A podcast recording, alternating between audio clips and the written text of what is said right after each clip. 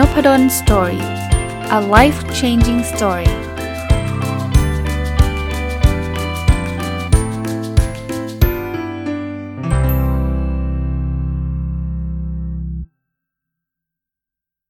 สวัสดีครับ ยินดีต้อนรับเข้าสู่นพดล Story Podcast นะครับ วันนี้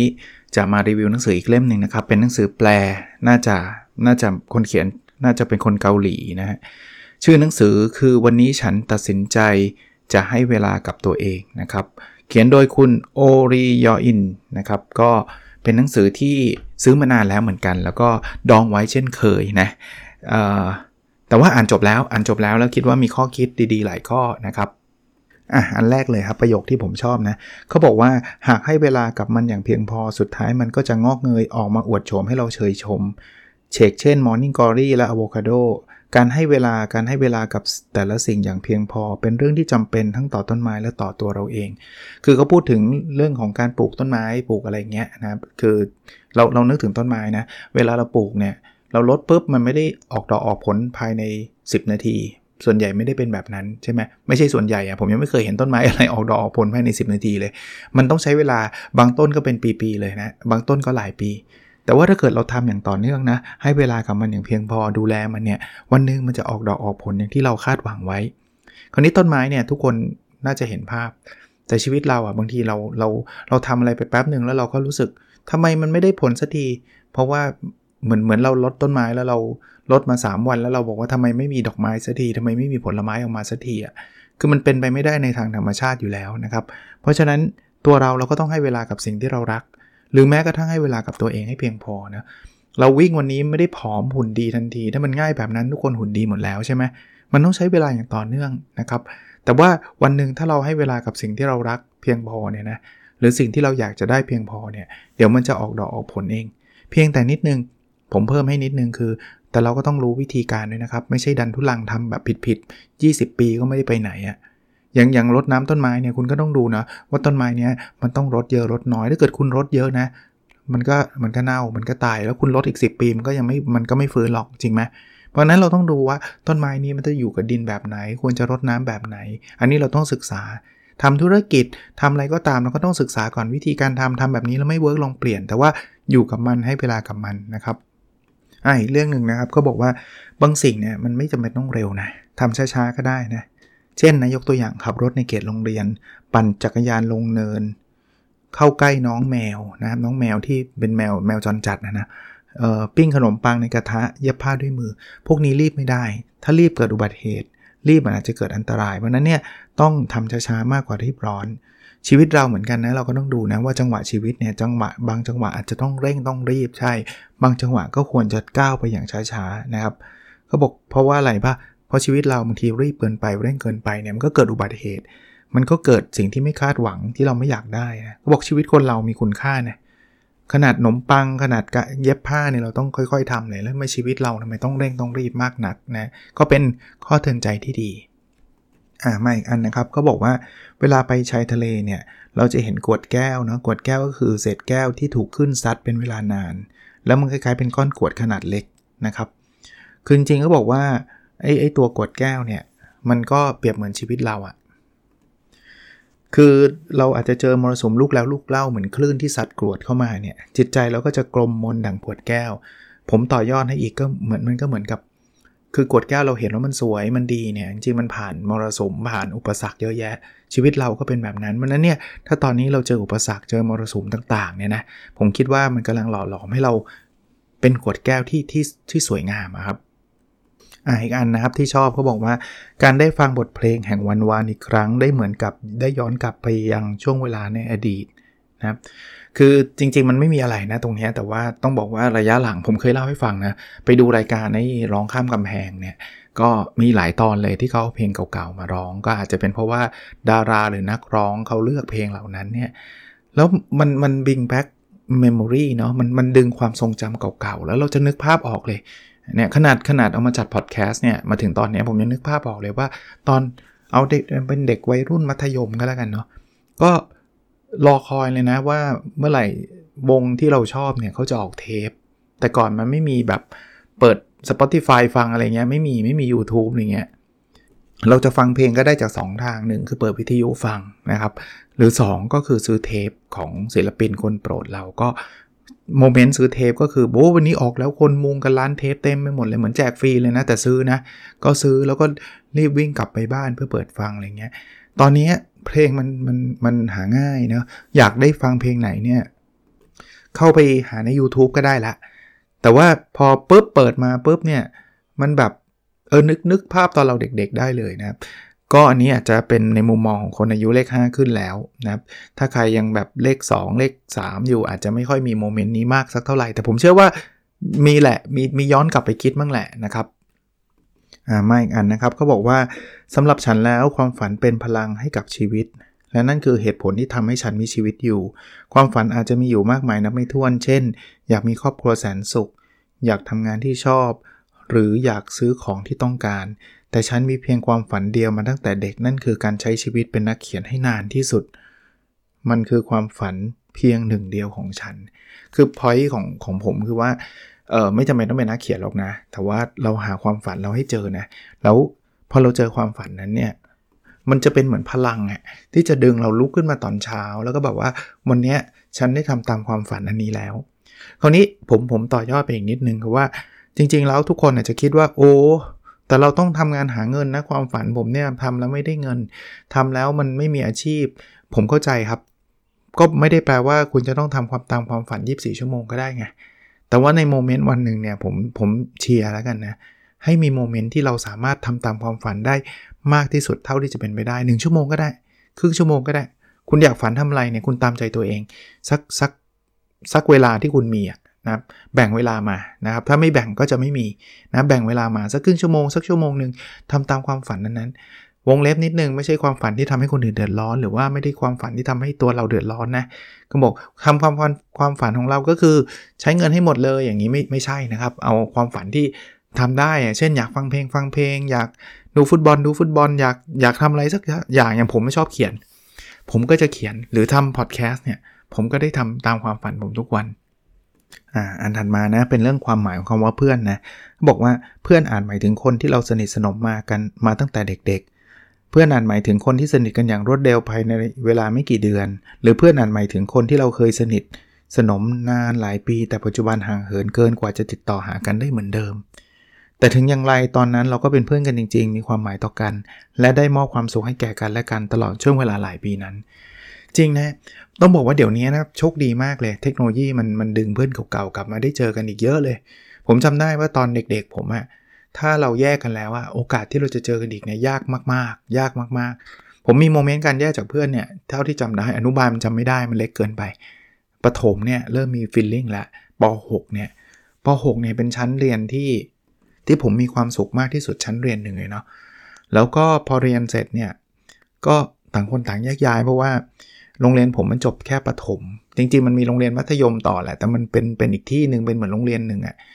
ก็ผมก็ย้ายโรงเรียนเพื่อนก็ย้ายแยกย้ายไปนี่ช็อตหนึ่งช็อตที่ 2 เรียนจบมัธยมก็เข้ามาที่ไรกัน เราก็แยกย้ายจากเพื่อนกันไป แล้วอย่างที่ผมเล่านะตอนนั้นอินเทอร์เน็ตอะไรก็ยังไม่มีนะไลน์กงไลน์กรุ๊ปไม่มีทั้งนั้น เพราะฉะนั้นการแยกจากเพื่อนเนี่ยมัน feeling แบบเออมันคงไม่เจอกันอีกอะ่ะคือคือเจอกันยากอะ่ะ โอกาสที่จะมาเจอกันเนี่ยก็ลำบากนะครับจบแม้กระทั่งจบมหาวิทยาลัยนะ เพื่อนก็ไปทำงานต่างคนต่างไปทำตอนนั้นบางคนก็ไปเรียนต่อไปส่ง ผมจำได้สนามบินยังเป็นที่ดอนเมืองอยู่ ไปส่งเพื่อนกันเรียนตรงเรียนต่อกันเยอะแยะมากมาย ก็ใช้จดหมายคุยกันนะ สมัยผมแม้กระทั่งเพื่อนนะก็มีการเขียนจดหมายคุยกันอยู่บ้างนะเพราะว่าตอนนั้นเริ่มมีอินเทอร์เน็ตแล้วล่ะ แต่ไม่มีเบราว์เซอร์แบบปัจจุบันแบบดีๆ แบบนี้นะก็แต่ว่าพอตอนเรามีอินเทอร์เน็ตมันก็ดึงเพื่อนเก่ากลับมา ก็มีไลน์กลุ่มตั้งแต่เพื่อนอนุบาลเพื่อนเอาเพื่อนอนุบาลไม่มีเพื่อน ปฐมมีนะ เพื่อนมัธยมมีนะเพื่อนมหาวิทยาลัยมีนะครับ ก็ก็กลับมานี่เขาบอกนะเพื่อนก็คือยังเป็นเพื่อนแหละ ถึงแม้ว่าบางทีเราอาจจะห่างหายกันในบางช่วงนะ แต่ว่าสุดท้ายเราก็กลับมาเจอกันได้นะครับ แล้วช่วงเวลาที่ที่เราเคยเจอกันเนี่ยไม่มีใครเอาไปจากเราได้นะช่วงเวลาที่เราเคยวิ่งไล่เตะบอลกับเพื่อนเนี่ยไม่มีใครเอาจากเราไปได้นะครับ ช่วงนั้นมันมันเกิดขึ้นแล้วแล้วมันก็จะอยู่อยู่กับตัวเรานี่แหละ อ่ามาดูอีกอันนึงครับก็บอกว่ามีหลายสิ่งที่สามารถเยียวยาได้เองตามการเวลา ระหว่างที่ใช้ชีวิตเราอาจพบเจอกับเรื่องที่ทำให้เราร้องไห้ แต่ในไม่ช้าเรื่องดีๆ ก็จะเข้ามาพายุฝนยังมีวันสงบ เมฆครึ้มยังมีวันจางหาย แม้เสื้อผ้าจะเปียกปอน แต่ไม่นานเมื่อดวงอาทิตย์ขึ้นเสื้อผ้าก็จะแห้งได้เอง และจะเป็นเช่นนั้นเสมอ คือสรุปนะก็เหมือนชีวิตมันมีทั้งดีและร้ายแหละ แล้วก็ช่วงดีเนี่ยเราไม่ค่อยเดือดร้อนหรอก เพราะว่าเราเรา happy มีความสุขทุกเรื่อง แต่ช่วงร้ายๆเนี่ยเราจะรู้สึกว่ามันแย่จังเลยดูไม่มีทางออกเลย แต่ก็เหมือนกับที่เขาบอกฝนตกนะอาจจะเป็นช่วงช่วงช่วงที่ไม่ดีใช่ไหมเสื้อผ้าเปียกปอนหมดเลย แต่เราเคยเห็นเสื้อผ้าที่เปียกตลอดกาลบ้างไหมเนาะแล้วมันมันแห้งเองนะแม้กระทั่งเราไม่ต้องไปรีดมันไม่ต้องไปอบมัน ถ้าอบมันก็ก็แห้งเร็วหน่อย แต่ว่าสุดท้ายอารมณ์แดดเนี่ยมันเข้ามามันก็จะแห้งเองก็เหมือนชีวิตเราเหมือนอารมณ์เราอะที่มันเกิดขึ้น มันอาจจะมีช่วงแย่ๆ ช่วงไม่ดี แต่ว่ามันก็จะผ่านไปนะครับอะมาดูอันถัดไปนะครับ อันนี้ก็บอกว่าถ้าเขาได้ได้งานอันนึงมาเนี่ยเขาเขียนไว้แบบนี้ครับเขาบอกว่าถ้าเขาหากช่วงเริ่มงานลูกค้าอธิบายลักษณะงานที่ต้องที่ต้องการออกมาคุ้มเครือเกินไป ฉันจะปฏิเสธงานนั้นทันทีแม้จะรู้สึกเสียดาย เพราะหากคิดว่าเพราะคิดว่าหากตัวเองไม่มีความสามารถที่จะทำงานนั้น ก็ควรรีบปฏิเสธตั้งแต่แรกจะได้ไม่ต้องเหนื่อยในภายหลัง และน่าจะดีกับทั้งสองฝ่าย อันนี้ชอบแล้วเป็นแนวทางที่ผมใช้อยู่ปัจจุบันเลยนะคือคือไม่ใช่แค่คุมเคือนะบางทีก็ไม่คุมเคือนะ แต่ผมรู้สึกว่าเออมันผมผมตอบโจทย์ท่านไม่ได้อะถ้าผมผมรู้สึกว่าผมตอบโจทย์ท่านไม่ได้เนี่ย ผมจะปฏิเสธ เพราะว่ามันจะดีสำหรับเขาที่เขาจะไปหาคนที่ตอบโจทย์เขาได้ แล้วก็จะดีสำหรับผม เพราะผมจะได้มีเวลาไปทำในสิ่งที่ผม contribu หรือว่าให้ประโยชน์ได้ ฮะเช่นเช่นผมยกตัวอย่างนะโครงการ OKR Consulting Project ผมเนี่ย ผมจะให้คำปรึกษาเรื่อง OKR เนี่ย แต่ว่าทุกครั้งที่องค์กรติดต่อมาว่าอาจารย์อยากใช้ OKR เนี่ย ผมบอกขอคุยก่อนเนาะคือไม่ใช่ว่าใครก็ได้สมัครมารับหมดนะ ผมอยากจะคุยก่อน เพราะว่าคุยเสร็จแล้วอะผมจะได้รู้ครับว่าสิ่งที่ท่านต้องการน่ะมันคืออะไร แล้วสิ่งที่ผมจะให้มันคืออะไร เพราะว่าถ้าสิ่งที่ท่านต้องการเนี่ยผมให้ไม่ได้ เพราะว่ามันไม่อยู่ในสโคปของ OKR คือ OKR ไม่ได้เป็นเครื่องมือในการทำสิ่งนั้น ผมก็จะปฏิเสธไปว่า เอ้ย อันนี้ท่านอาจจะต้องหาอีกอีกท่านหนึ่งหรือว่าไปไปโครงการอื่นเนาะผมจะไม่บิดโครงการผมว่าอันนี้ก็ได้ได้หมดโครงการผมทำได้ทุกอย่าง กลายเป็นยารักษาทุกโรคไม่ใช่นะบางอย่างเนี่ยเขามีปัญหาเรื่องนี้มันไม่เกี่ยวเช่นเขาอยากจะได้เครื่องมือในการประเมินผลขึ้นเงินเดือนพนักงานเนี้ยโอเคไม่ได้เป็นเครื่องมือในการประเมินผลหรือขึ้นเงินเดือน ผมก็จะบอกเขาไปว่า โครงการนี้ผมผมจะบอกชัดเจนว่าไม่ได้ใช้ขึ้นเงินเดือนนะ เพราะฉะนั้นเนี่ย เขาจะได้เข้าใจและดีทั้งสองฝ่าย เขาจะได้ไปหาคนที่แบบเชี่ยวชาญเรื่องขึ้นเงินเดือนพนักงานมามามาให้คำปรึกษาไม่ใช่มาเข้าโครงการ OKR ผม แล้วบอกว่าไม่ห้ามเอาไปใช้หรือไม่ควรเอาไปใช้ขึ้นเงินเดือนอย่างเงี้ยนะครับ ก็เป็นตัวอย่าง แต่ว่าบางคนบอกแหมอาจารย์ก็เลือกได้สิ มันมีงานเข้ามาเยอะแยะหนูไม่ได้มีงานเข้ามา ถ้าถ้าเป็นเคสที่ไม่มีงาน แล้วเราอยากจะรับ เราก็ต้องมั่นใจว่าเราจะไปศึกษาเพิ่ม เราจะไปเรียนรู้เพิ่มแล้วเราก็จะ contribute ประโยชน์ให้เขาได้ ก็ไม่มีปัญหานะ อย่างที่บอกว่า status หรือสถานะมันอาจจะไม่เหมือนกันไง บางคนว่างงานอะไรเข้ามาก็รับก็ก็ไม่ไม่ไม่ได้ผิด ผมไม่ไม่ได้ผิดเลย แต่เราก็ต้องศึกษาให้ให้รู้จริงเรื่องนั้นเท่านั้นเอง แต่ให้ผมไปศึกษาเรื่องใหม่อะทั้งๆนี่จริงๆแล้วเวลาผมมีจำกัด ผมก็จะยังไม่ทำอะผมก็อยากจะทำในสิ่งที่ผมมีความรู้ความเข้าใจเยอะอยู่แล้วอย่างเงี้ยก็จะดีกว่าสำหรับผมนะครับอ่าถัดไปนะเป็นคำเปรียบเปรยเรื่องความคิดถึงเขาบอกว่า ความคิดถึงก็เหมือนกับเล็บมือยาวขึ้น ยาวขึ้นทีละนิดไม่เคยหยุด และโดยไม่รู้ตัวความคิดถึงนั้นเติบโตด้วยตัวของมันเอง ทั้งยามหลับไหล ยามที่กำลังจดจ่ออยู่กับสิ่งอื่น เมื่อรู้ตัวอีกทีความคิดถึงก็เติบโตอย่างท่วมท้นเสียแล้ว คือคิดถึงเนี่ยมันไม่ได้แบบเมื่อวานไม่คิดวันนี้คิดเลยอะไรเงี้ยมันจะค่อยๆ เติบโตเหมือนเหมือนเล็บที่ยาวขึ้นนะถ้าใครเคยคิดถึงใครก็น่าจะเข้าใจแหละว่าอารมณ์มันจะเป็นแบบนั้นเนาะมันจะมันจะคิดถึงไปเรื่อยๆแหละนะครับ อ่าอีกบทหนึ่งเนี่ยเขาเล่าถึงว่าเพื่อนที่เขาเพิ่งเจอกันแบบไม่ได้เจอกันในรอบ 15 ปีเนาะเขาบอกว่าเราเพิ่งเจอกันในรอบ 15 ปี แต่ยังพูดคุยกันอย่างออกรถได้เหมือนสมัยมัธยม เราคุยกันไล่ตั้งแต่เรื่องเจ้าเบ่าของเพื่อนคนไหนร้องไห้หนักมากในงานวันแต่งงาน เรื่องเพื่อนคนไหนมีลูก 2 คนแล้วบ้าง ไปจนถึงเรื่องที่เพื่อนคนไหนได้เป็นคุณครู ข่าวล่าสุดของเพื่อนที่ฉันลืมเลือนไปแล้วพรั่งพลูกลับมาอีกครั้ง เพื่อนในสมัยที่การครบกันไม่จำเป็นต้องตั้งแง่หรือตั้งคำถาม นั่นคือเหตุผลที่ไม่ว่าจะเจอกันในรอบกี่ปี เราก็ยังเป็นเพื่อนกันได้เสมอ อารมณ์เจอเพื่อนเก่าอะผมว่าถ้าใครยังเรียนอยู่อาจจะไม่ค่อยมีอารมณ์แบบนี้นะ แต่ว่าอายุอย่างผมเนี่ยจะมีละ คือแบบเจอเพื่อนเก่าเนี่ยมันจะนั่งคิดเรื่องแบบสมัยมัธยม สมัยมหาวิทยาลัยกันนะแบบเรื่องที่แบบมันเป็นเรื่องซิลลี่นะซิลลี่คือแบบดูโง่ๆอะไรเงี้ยโง่ไม่ใช่อะไรอะขำๆอะทำทำลงไปได้ยังไงเนะแต่มันก็มีความสุขนะ นี่ผมผมแนะนำเพิ่มเติมเลยใครที่เริ่มมีอายุมากขึ้นเนี่ย เจอเพื่อนบ้างนะ กลับไปคุยกับเพื่อนบ้างถ้าไม่มีเวลาไปเนี่ย ผมคิดว่าทางไลน์เฮฮากันบ้างนะ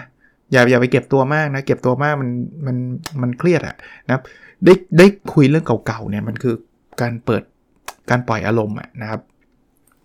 มาดูอีกอันนะครับ เป็นการเปรียบเลยนะเขาบอกว่าความทรงจำนั้นเหมือนน้ำผึ้ง ไม่ได้ระเหยไปอย่างรวดเร็วเหมือนแอลกอฮอล์ไม่ได้ติดไฟแล้วกลายเป็นเท่าฐานอย่างไม่ขีดไฟ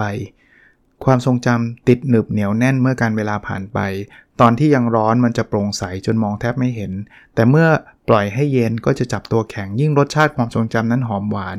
ภาพความทรงจำยิ่งฝังแน่นไม่เลือนหายไปง่าย ๆ เข้าใจเปรียบเลยนะ คือมันเหมือนน้ำผึ้งน้ำผึ้งมันจะเหนียวเหนียวหน่อยมันจะไม่ระเหยแบบคือถ้าเราเป็นความทรงจำเรา มันไม่ใช่แบบแป๊บเดียวแล้วลืมอะไม่ใช่นะ ไม่ไม่ระเหยไปเร็วแบบแอลกอฮอล์แต่ว่าไม่ได้ติดไฟแบบ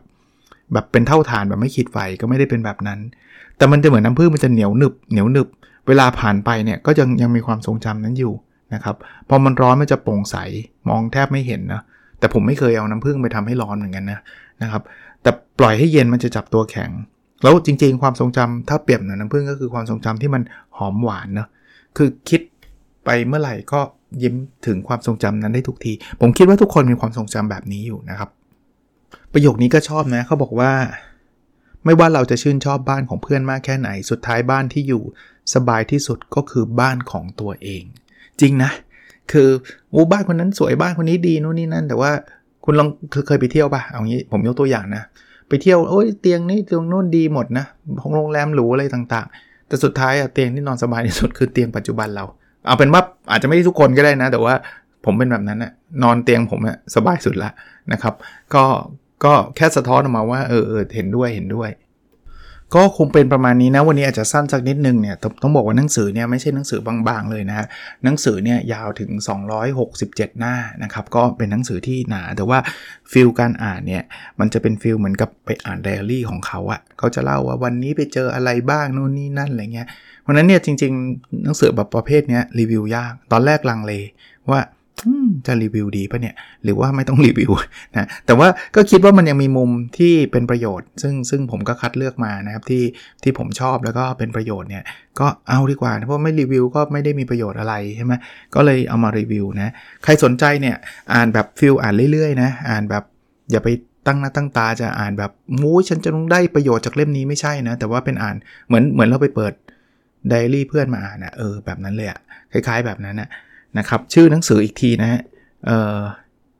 วันนี้ฉันตัดสินใจจะให้เวลากับตัวเองนะครับ เป็นบทสั้นๆ สั้น ๆ หลายหลายสิบบทเลยนะครับคนเขียนคือคุณโอริยออินเออเวลาหนังสือแปลผมจะให้เครดิตคนแปลด้วยเดี๋ยวสักครู่นะ คนแปลคือคุณสุมาลีศูนย์จันนะครับ เพราะว่าผมที่ผมพยายามให้เครดิตคนแปลเนี่ยเพราะว่างานแปลงานหนัก ที่รู้เพราะอะไรบ้าเพราะเคยแปลหนังสืออยู่เล่มหนึ่งครับโอ้โห เขียนเองง่ายกว่า ผมบอกแบบนี้แล้วกันคนแปลเนี่ยผมนับถือจริงๆยิ่งแปลจากภาษาแบบเกาหลีอะไรเงี้ยก็คงไม่ง่ายมั้งผมก็ไม่รู้ผมไม่อ่านเอาเกาหลีไม่ออกแต่ผมต้องขอบคุณเนี่ยเพราะว่าถ้าไม่ได้แปลมาก็คงไม่มีโอกาสได้อ่านนะครับ วันนี้คงประมาณนี้นะครับ แล้วเราพบกันในสดถัดไปครับ สวัสดีครับ